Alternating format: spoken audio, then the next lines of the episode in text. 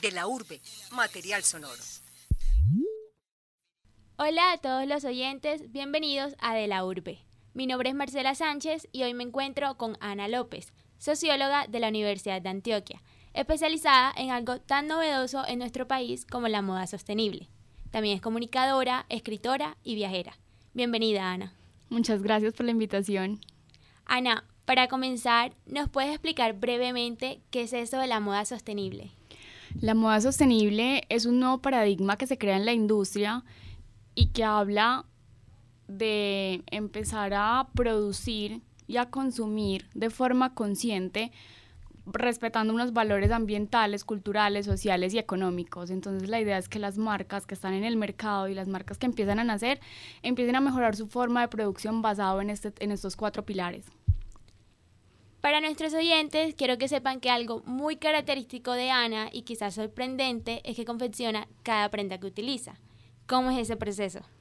Pues realmente es muy difícil porque no soy diseñadora, no tengo idea de qué es un patronaje, un molde, ni nunca he estudiado nada que tenga que ver con diseño. Mi carrera realmente es sociología y es pura teoría, pero siempre me ha gustado coser, viene como de familia, y alguna vez empecé a cortar tela y ya con el tiempo sí empecé a hacer como un curso de patronaje porque tengo una marca de ropa, entonces decidí como, bueno, si lo voy a hacer, pues tengo que aprender a hacerlo bien.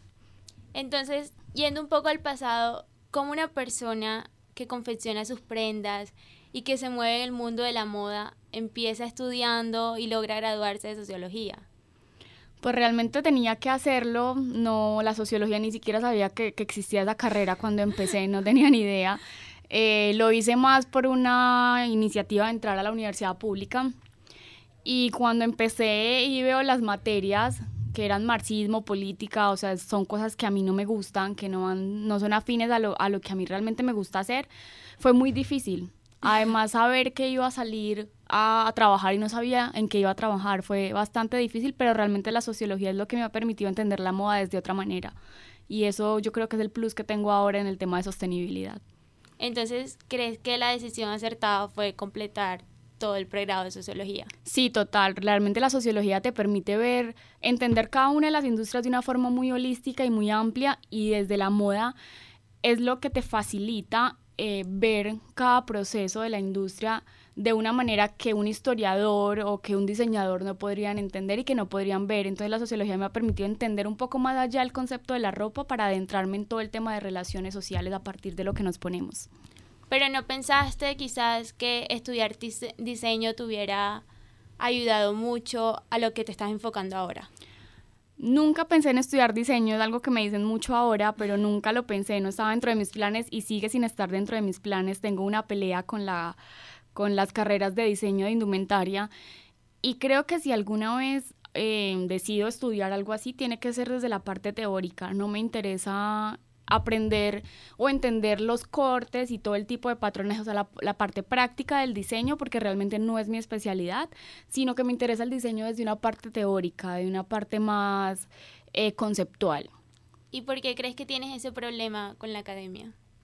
Creo que en las academias falta introducir ciertas áreas y ciertos talentos humanos que permiten entender realmente el diseño indumentario y la moda desde otro punto, no solamente desde la parte de producir, de crear, de reproducir prendas, sino entender que la ropa nace con una necesidad y que la moda se ha convertido en una forma de clasificación social. Entonces, cuando un diseñador puede entender eso, realmente puede proponer cosas diferentes y dejar de hacer lo que hacen todo el tiempo, que es masificar prendas para incursionar en un mercado y vender. ¿Tú consideras de pronto que esa parte de la que tú te dedicas, que es sociología de la moda, también se sigue viendo de una manera muy banal? ¿O qué considera la gente cuando llega diciendo, yo hago esto desde la sociología de la moda? Todavía la gente se ríe y me pregunta, empezando que me preguntan qué es sociología. Muchas personas no saben qué es sociología, todo el tiempo me están cuestionando, y cuando hablo de la moda sí creen que todavía es algo muy superficial.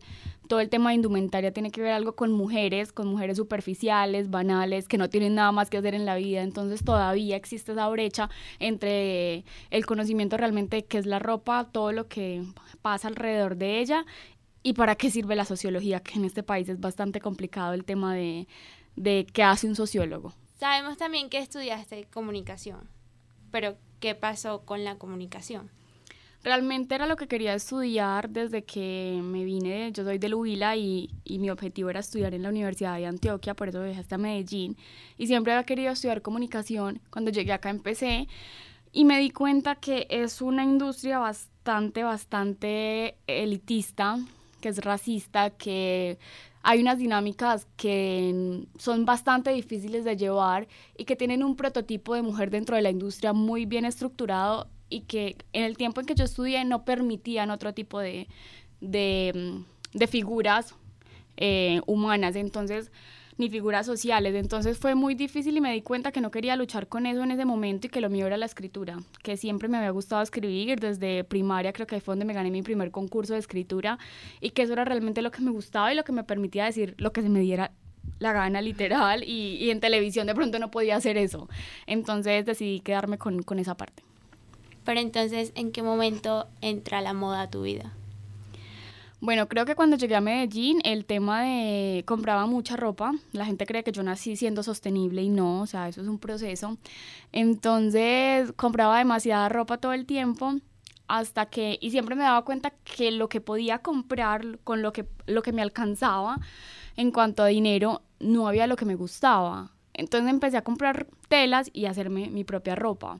Y ahí fue que dije, bueno, qué chévere poder siempre estar haciendo cosas, y empecé también a hacerme mis accesorios. Siempre lo digo, no me hago los zapatos porque no me los sé hacer y me encantaría poder aprender. Pero ahí fue donde empecé a poquito como a hacerme mis cosas, a organizar. Compraba prendas que de pronto no me gustaban y las remodelaba, las transformaba. Entonces ahí me di cuenta que siempre me vestía diferente, y hay gente que me dice, es que te vistes como raro. Y entonces siempre creo que ha sido algo que lo desarrollé desde hace mucho tiempo, más desde que llegué aquí a Medellín. Entonces, ¿por qué anclar lo sostenible a toda esta parte de la moda? La gente todavía, hay gente que desconoce que la moda está íntimamente relacionada, y todas las industrias, con la sostenibilidad, con la parte ambiental y la parte social.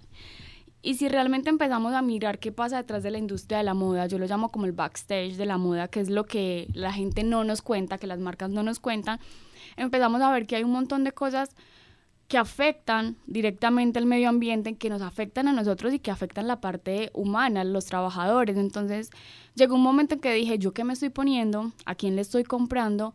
Y si yo le estoy comprando a alguien que para eso está talando árboles, que está contaminando el mar, que la gente está bebiendo el agua de sus fuentes hídricas y se está enfermando porque eso tienen tóxicos por culpa de los teñidos, si con eso hay gente que está ganando menos de €1 por cada prenda que yo estoy comprando, pues creo que uno no debe vestirse con eso. Es como si tú vas a un supermercado y compras un producto que dice está hecho con petróleo, tú no te vas a comer eso, simplemente porque es malo para ti. Lo mismo pasa con la moda. Entonces, cuando uno empieza a conocer este tipo de cosas, sabe que hay cosas que otras personas la están pagando y que no es justo. Entonces, más o menos con la industria de la moda, ¿cómo es tu relación? ¿Qué cosas crees que tiene de aplaudir esta industria y qué cosas, sin duda, repudias, por decirlo así? Bueno, aplaudir que la industria de la moda es una de las que más emplea gente en el mundo, gente de lugares muy pobres, pero ahí también va la contraparte, y es que se aprovecha precisamente de esa pobreza y esa falta de legislaciones y de contraprestaciones con los trabajadores. ¿Qué más le aplaudo? La creatividad, que realmente pueden deslumbrar a la hora de crear y de unir tecnología y para crear nuevas prendas, como por ejemplo trabajar con desperdicio alimenticio para crear telas, para crear zapatos. Eso me parece muy interesante. ¿Qué no me gusta y con qué no voy? Que la gente no sea clara y que no sea transparente con sus procesos, que simplemente quiera vender. Y ahorita con el tema de la sostenibilidad pasa mucho, hay muchas marcas que simplemente creen que por tener un material ecológico entonces son sostenibles, y empiezan a pasar un montón de cosas precisamente porque la gente no se informa y no pregunta. Cuando tú no conoces algo, pues no quieres soluciones. Entonces, lo que más me molesta es que es una industria muy inhumana, que es una de las que más impacta al medio ambiente y que no le importa, que no le interesa realmente el impacto que genera en el mundo, si detrás de eso hay una suma económica considerable. Esas son como las cosas que más me ponen a pensar siempre. Y esa apuesta de la sociología de la moda, incluso una moda sostenible, ¿por qué hacerla en una ciudad como Medellín? Bueno, realmente Medellín se dice que es una de las ciudades más importantes a nivel latinoamericano en temas de moda, que Colombia Moda es una de las ferias más importantes también en Latinoamérica, que es la capital textil. Entonces creo que empezamos muy atrasados en temas de sostenibilidad y Colombia tiene que estar, todos los países del mundo tienen que estar incluidos en el tema de los objetivos de desarrollo sostenible, y no solamente dentro de la moda, sino de todas las industrias. Entonces es importante que pues Medellín, siendo como con todas estas características, además es de la cuarta revolución industrial, es capital innovadora, o sea, tiene un montón de galardones y de renombres que a la hora de la verdad pues no hacen como mucho alarde a todo lo que pasa. Entonces creía que Medellín era un buen escenario, además que es mi casa desde hace 13 años, entonces era como un buen lugar para empezar.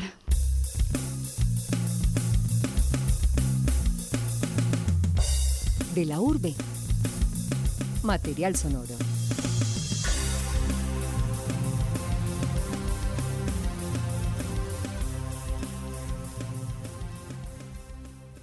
A nuestros oyentes, recordarles que están escuchando De la Urbe en entrevista con Ana López, quien nos cuenta un poco de su vida desde la moda sostenible y la sociología. Al mejor estilo, como si fuera una película, Ana estuvo viviendo un tiempo en Grecia. Entonces, ¿qué estaba pasando en ese momento en tu vida que terminaste del otro lado del continente? Pues realmente me gusta mucho viajar, creo que escribir, leer y viajar son mis tres pasiones, y decidí con mi hermana hacer como nuestro primer viaje juntas a Europa.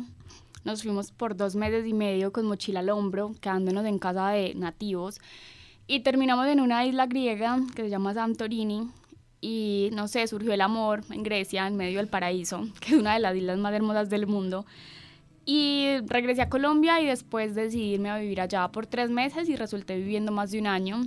Es una historia muy, muy divertida y a la vez como romántica, porque él no hablaba español, yo tampoco hablaba inglés ni griego. Entonces fue como una historia bastante interesante, pues mientras duró. ¿Cómo hacían para comunicarse? Google Translate, siempre lo he dicho que fue mi amigo íntimo, que pasamos muchas horas juntos, y Bolingo también, pues como todas las aplicaciones que encontré, y realmente nos sentábamos en el sofá. Era una cosa más de comunicarnos de forma no verbal. Realmente fueron como 3 meses así, hasta que ya empecé a aprender inglés y ya lo hice bien, ya entonces la comunicación empezó a fluir de otra manera. De ahí surge entonces Un amor a tres idiomas. Cuéntanos de qué trata esto. Pues realmente como no tenía mucho que hacer en la isla y me parecía una historia muy divertida y a todo el que le contaba era como en serio, o sea, realmente no puede. Incluso empecé a participar en muchos grupos de viajes y muchas chicas empezaron a escribirme como con la misma historia, pidiéndome consejo de si se iban, no se iban, y yo decía, Dios mío, o sea, eso es una responsabilidad muy grande. Entonces decidí escribir un libro, además que tenía mucho tiempo libre, para contarle un poco a la gente qué había pasado, qué era vivir con otra persona, porque yo siempre le decía a la gente, no entiendo por qué se van a otro país y se consiguen a un colombiano, pues si están, por ejemplo, en Australia. Entonces no tiene sentido. Estando allá me di cuenta que sí tiene mucho sentido, porque no solamente es del idioma, es la cultura, es del lugar donde estás, es relacionarte con otra gente. Entonces este libro realmente nace a partir de eso, de cómo vas a vivir con alguien que no habla tu mismo idioma, de que culturalmente no te parecen en nada, de que la comida es totalmente diferente, de que allá no ves un bocadillo nunca en la vida, no saben ni siquiera qué es. Entonces nace es como con la idea de contarle un poco a la gente qué pasó allá. ¿Y la moda dónde la dejaste en este tiempo?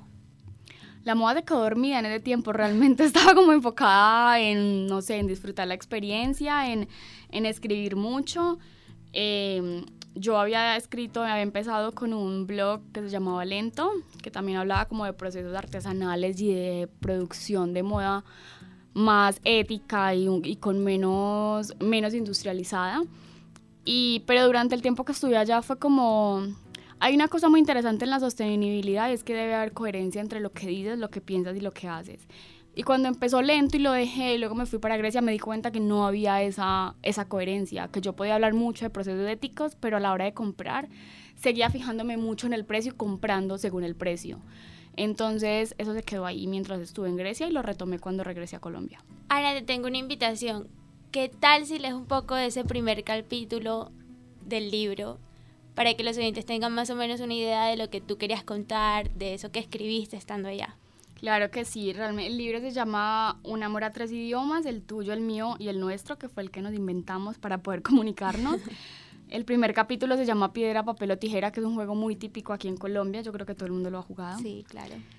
Y dice, próxima parada, Roma. Llegaron a la Ciudad del Vaticano a finales de invierno, cuando el sol aparecía tímidamente en las mañanas y le descongelaba de a poco el cuerpo y el alma.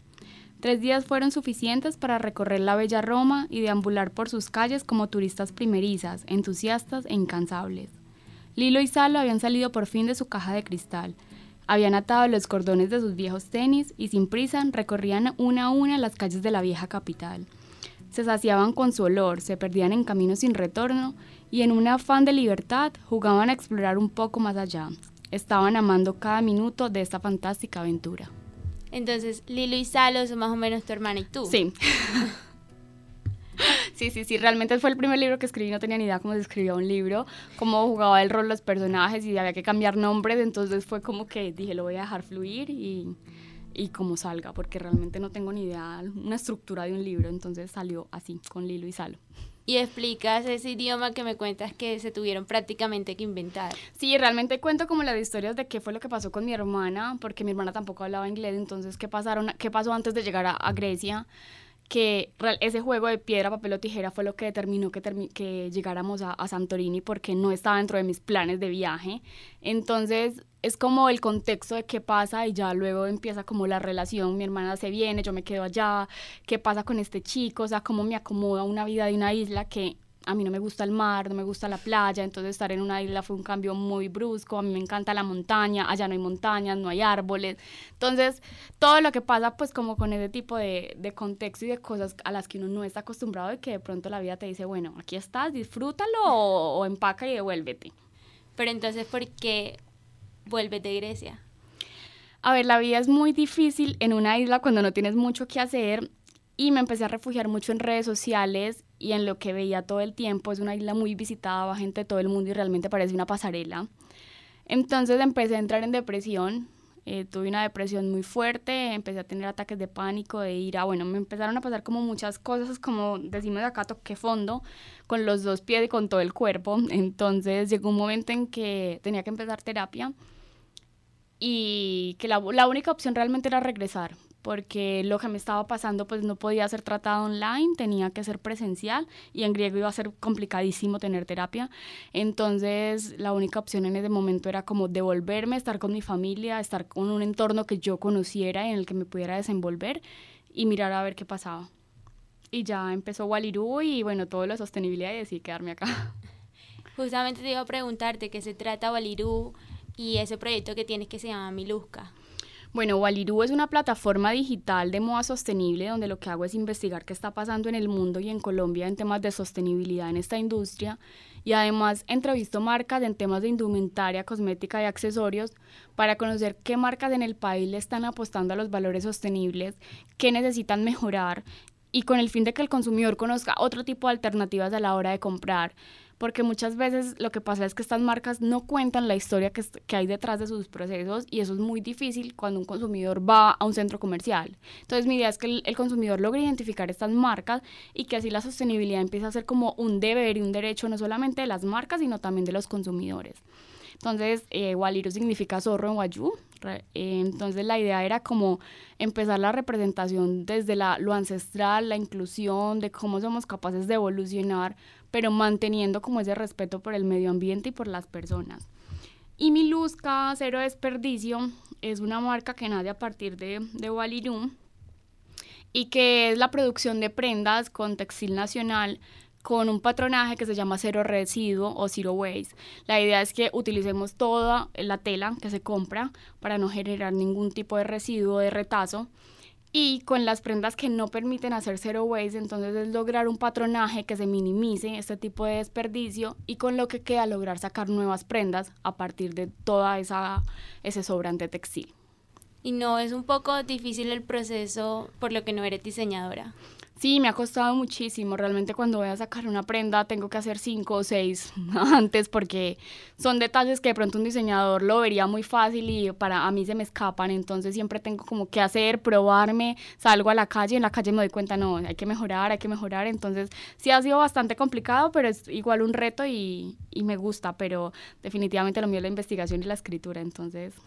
¿Y cómo logras unir la sociología en ambos proyectos? Realmente es muy fácil, es más fácil de lo que parece, porque la sociología me dio algo y es ese espíritu de investigar, de leer. Entonces, por ejemplo, cada que voy a entrevistar una marca, leo mucho sobre la industria en ese aspecto, en lo que trabaja esa marca. Después entrevisto la marca y después hago otra investigación. Entonces mi idea no es solamente que la marca me cuente qué está haciendo, sino yo también saber cómo está impactando la marca, qué está haciendo realmente, si realmente sí se merece que yo haga un artículo sobre eso.